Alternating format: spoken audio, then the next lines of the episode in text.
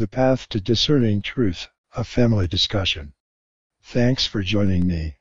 I am reluctantly considering the conclusion that much of what I have believed for as long as I have believed anything may represent far more hope than truth. Sure, I admit to taking it for granted that things actually are the way I have always thought they are, that my reality is valid and based on the true and factual, and that my sense of what's real is correct and axiomatic. Naive, simple-minded, perhaps dangerous. Indeed. But nonetheless, I believed. I take some comfort in knowing that a preference for belief over thoughtful consideration didn't just start with me. The Roman philosopher Seneca observed that every man prefers belief to the exercise of judgment. It's likely that the exercise part of exercising judgment is the showstopper for many, if not most of us. For me at least, it has been easier to relax and believe. Let me share a story that struggles with knowing truth from opinion, fact from belief. It gets at something important, I think. 1. A discussion of ideas.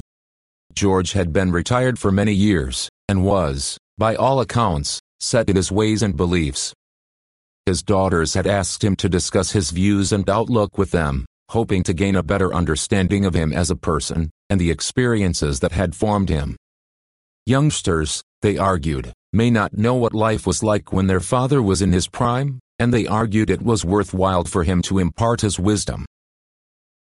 The conversation began with George sharing his thoughts on a range of topics, from money management and world politics, to hard work, and the purpose of life. He had very strong opinions, and was keen for his daughters to take them on board, and learn from them. However, the girls didn't always agree, and often challenged him, proposing their own ideas which didn't always match up with his. The discussion continued, with the subject matter becoming increasingly complex. However, one thing was becoming increasingly clear. George and his daughters were getting tangled up in trying to identify which elements of their respective beliefs and outlooks were true versus those which were not. They both seemed unable to distinguish fact from opinion, and thus the conversation began to deadlock. It was at this point someone made an interesting suggestion, why not agree to a way of telling true ideas from false ones? By finding a way to distinguish between belief and fact, hope was the conversation could begin to progress. Immediately, a spark of curiosity was kindled, as it dawned on all of them that this could be a fantastic experiment. George and his daughters agreed to sit down at a later date to devise a way of identifying which ideas and notions were true and those which were not. If I may interrupt. Robert Brault got it right when he pointed out that an old belief is like an old shoe. We so value its comfort that we fail to notice the hole in it. To my surprise and disappointment, I am starting to notice cracks if not actual holes in some of my most trusted beliefs. The cause and solution may be as simple as E.D. Martin suggests. It is easier to believe than to doubt. Laziness. Indifference. Bertrand Russell says it's our inherent credulity. Man is a credulous animal, and must believe something. In the absence of good grounds for belief, he will be satisfied with bad ones. Perhaps I should add gullibility to lazy and naive. The picture is not looking good. The pragmatist in me is calling out for attention. He or perhaps she is arguing that belief is not the issue. The issue is whether my unique collection of notions and ideas about how things are and how they work are serving me, furthering my interests. Admittedly, this is a rather pedestrian perspective. But if it works for me, I see little need to reason otherwise. If I may lean on Robert Brault again, sometimes you believe a thing that isn't true because in the world you wish to live in, it would be true. In the world I prefer, the way I arrange the pieces and parts, notions and ideas as reality, is worthy of belief. Okay, I'll get back to our story. 2. The experiment begins. A few weeks had passed since George and his daughters had agreed to embark on their experiment. They had spent countless hours brainstorming and researching different methods to distinguish fact from belief, truth from opinion. Finally, they had settled on a plan that seemed both practical and insightful. The family gathered around the dining table, armed with notebooks, pens, and a sense of anticipation. they had decided to create a series of scenarios, each designed to test the validity of their beliefs and ideas. The goal was to objectively evaluate the evidence and come to a consensus on what was true and what was merely a matter of personal belief. Their first scenario revolved around the topic of money management, an area where George held strong convictions. He believed that investing in real estate was the most secure and profitable way to grow one's wealth. His daughters, on the other hand, argued that investing in the stock market could yield higher returns. To settle the debate, they decided to conduct a comparative analysis. They each invested a sum of money, with George purchasing a property, and his daughters investing in a diversified portfolio of stocks. Over the course of a year, they meticulously tracked their investments, recording every gain and loss. At the end of the experiment, they analyzed the data together. To their surprise, the results were inconclusive. George's property had appreciated in value, but the stock market had also experienced significant gains. It became evident that both approaches had their merits, and the notion of a single correct way to manage money was subjective.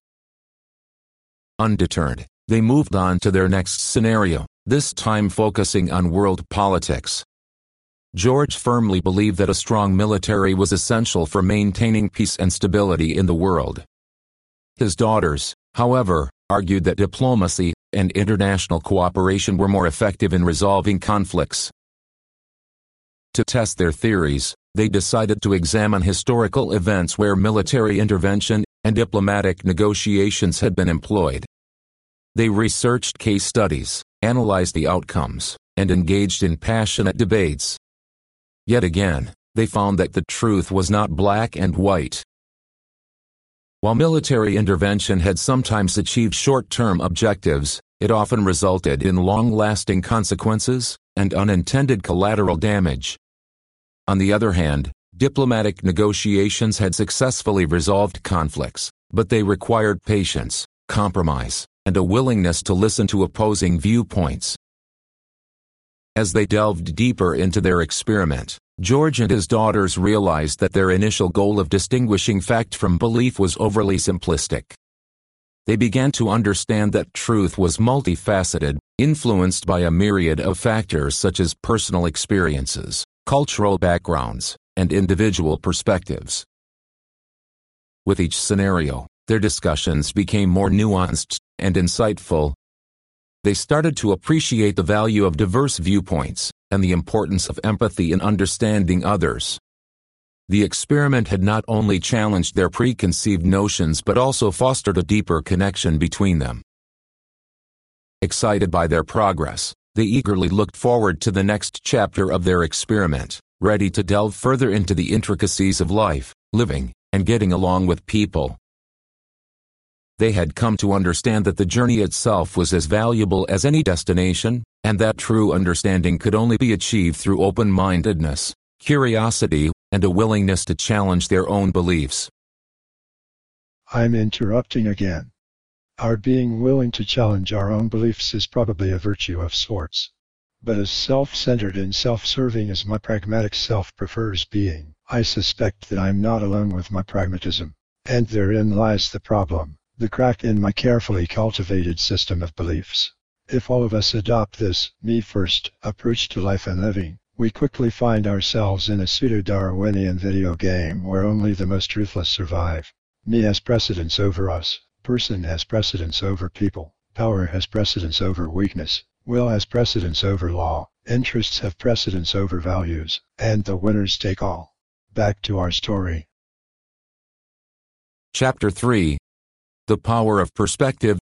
The experiment had opened George's eyes to the complexities of truth and belief.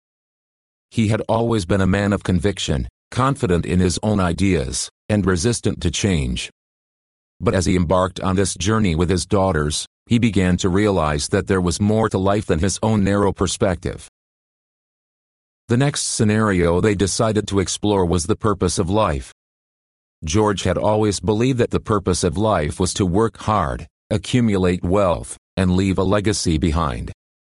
His daughters, however, challenged this notion, arguing that the purpose of life was to find happiness and fulfillment, regardless of material success. To test their theories, they each embarked on a personal journey of self-discovery. George threw himself into various projects, working tirelessly to achieve his goals. His daughters, on the other hand, focused on cultivating meaningful relationships, pursuing their passions, and finding joy in everyday moments.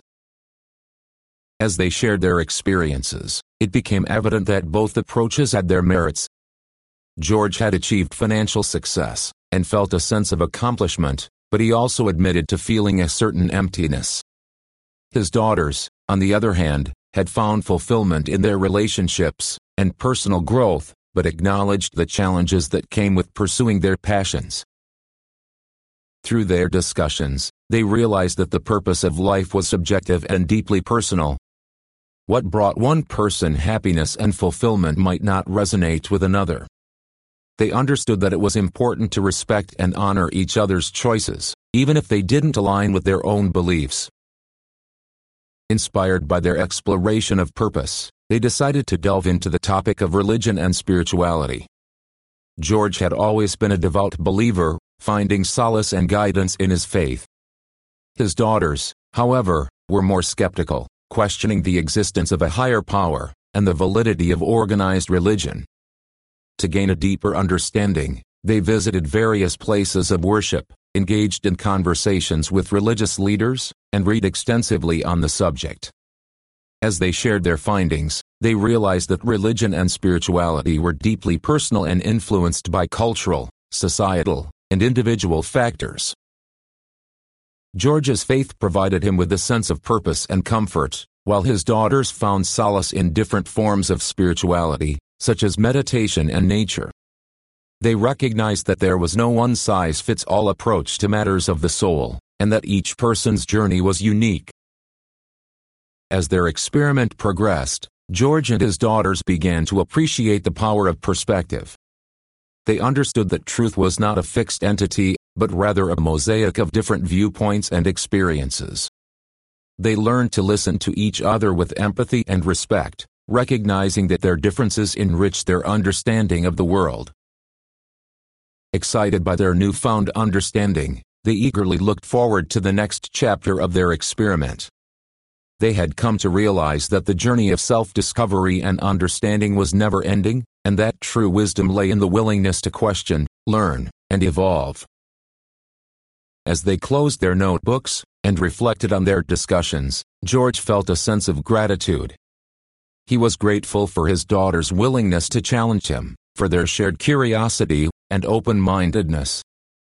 Together, they had embarked on a remarkable journey, one that had not only deepened their bond but also expanded their horizons. With renewed enthusiasm, they set their sights on the next topic they would explore, ready to uncover more truths challenge more beliefs, and continue their quest for understanding. The experiment had become more than just a way to distinguish fact from belief. It had become a transformative journey of self-discovery and connection. 4. The Art of Listening The experiment had taken George and his daughters on a profound journey of self-discovery and understanding. Each scenario they explored had challenged their beliefs, and opened their minds to new perspectives. They were eager to delve deeper into the intricacies of communication and the power of listening.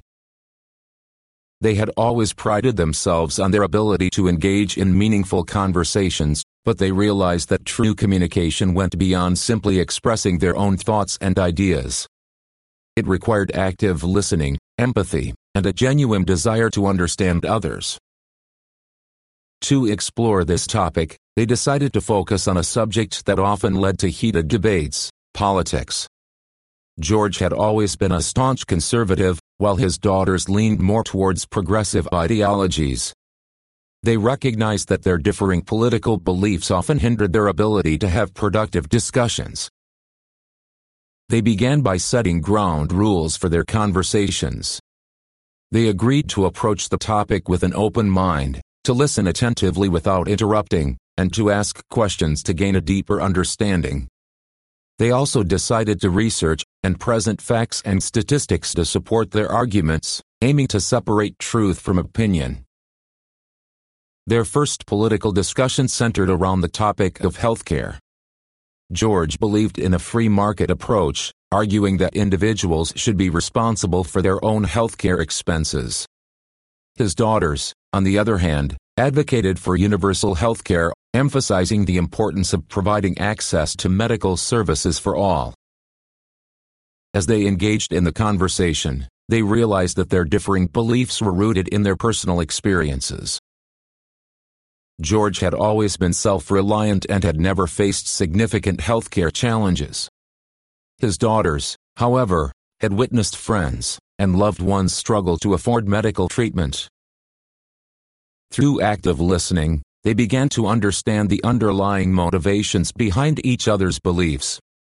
George's perspective was shaped by his belief in personal responsibility and limited government intervention. His daughter's perspective was influenced by their compassion for those in need and their belief in the importance of societal support. As they continued their discussions, they discovered that their differing political beliefs were not as black and white as they had initially thought. They recognized that there were valid arguments on both sides, and that finding common ground required empathy and a willingness to consider alternative viewpoints. I was going to sit on the sideline and listen, but I just can't hold back. I am coming to understand that Laurens van der Post has a point. Human beings are perhaps never more frightening than when they are convinced beyond doubt that they are right. It seems to me that our elected politicians are increasingly convinced beyond doubt that they are right. But the truly frightening element is that they also believe that anyone who disagrees with them is, along with being wrong, stupid, subversive and un-American. Name calling and finger pointing have become the political coin of the day. Ezra Pound thought that what matters is not the idea a man holds, but the depth at which he holds it, and the I'm right and everyone who disagrees is wrong approach to political discourse is deeply held. It would be easy to just chalk it up to politics and the political game were it not for what I find to be a most disturbing theme. Dudinsky tells us that life will magnify what you choose to believe, and the political single-mindedness is definitely magnifying. Herbert Agar takes the point a step further. Man tends to treat all his opinions as principles, and unfortunately, poorly constructed and ill-considered ideas and reactions are elevating to the level of governing principles. I could make my list of action and inaction within our federal government that I think is wrong and ill-considered, as could you. I could point to this politician or that who I think is making things worse for all of us, as could you. That fact notwithstanding, I suspect we may agree that we are going through a time when there is less and less room for negotiation, diplomacy, compromise and civil discussion. We might also agree that representation has taken a back seat to re-election. Public service has taken a back seat to political popularity and the rule of law has taken a back seat to whatever those in power can get away with. Of this I am sure, our government does not function the way I believed it does and perhaps never did. I'm toying with the possibility that it is less a government of laws and more a government for and by those with the most power, money and influence. Hawk, I'll shut up, I promise. Back to our story. To further enhance their communication skills, George and his daughters decided to incorporate a technique called reflective listening. This involved paraphrasing and summarizing each other's statements to ensure accurate understanding. They also practiced active listening by maintaining eye contact, nodding in agreement, and asking clarifying questions. Their next political discussion revolved around the topic of immigration. George held strong beliefs about the importance of border security and strict immigration policies. His daughters, however, emphasized the value of diversity and the contributions immigrants make to society. Through reflective listening, they discovered that their differing beliefs were influenced by their personal backgrounds. George had grown up in a homogeneous community and had limited exposure to different cultures. His daughters, on the other hand, had experienced the benefits of diversity firsthand through their interactions with people from various backgrounds. As they listened to each other's perspectives, they realized that their beliefs were not solely based on facts and statistics but were also shaped by their emotions and personal experiences. they understood that empathy played a crucial role in bridging the gap between their differing viewpoints. The experiment had taught George and his daughters that true communication was an art that required patience, understanding, and a genuine desire to connect. They had come to appreciate the power of listening and the importance of seeking common ground, even in the face of disagreement. As they concluded their political discussions, George and his daughters felt a sense of accomplishment. They had not only deepened their understanding of each other but had also honed their communication skills. They recognized that their journey of self-discovery and connection was far from over, but they were excited to continue exploring the complexities of life, living, and getting along with people. With newfound appreciation for the art of listening, they eagerly looked forward to the next chapter of their experiment. They had come to understand that true wisdom lay in the ability to listen, learn, and grow. The experiment had become more than just a quest to distinguish fact from belief. It had become a transformative journey of connection and understanding. For now, be well, do well and do something nice for someone. He or she will appreciate it and you both will have a better day.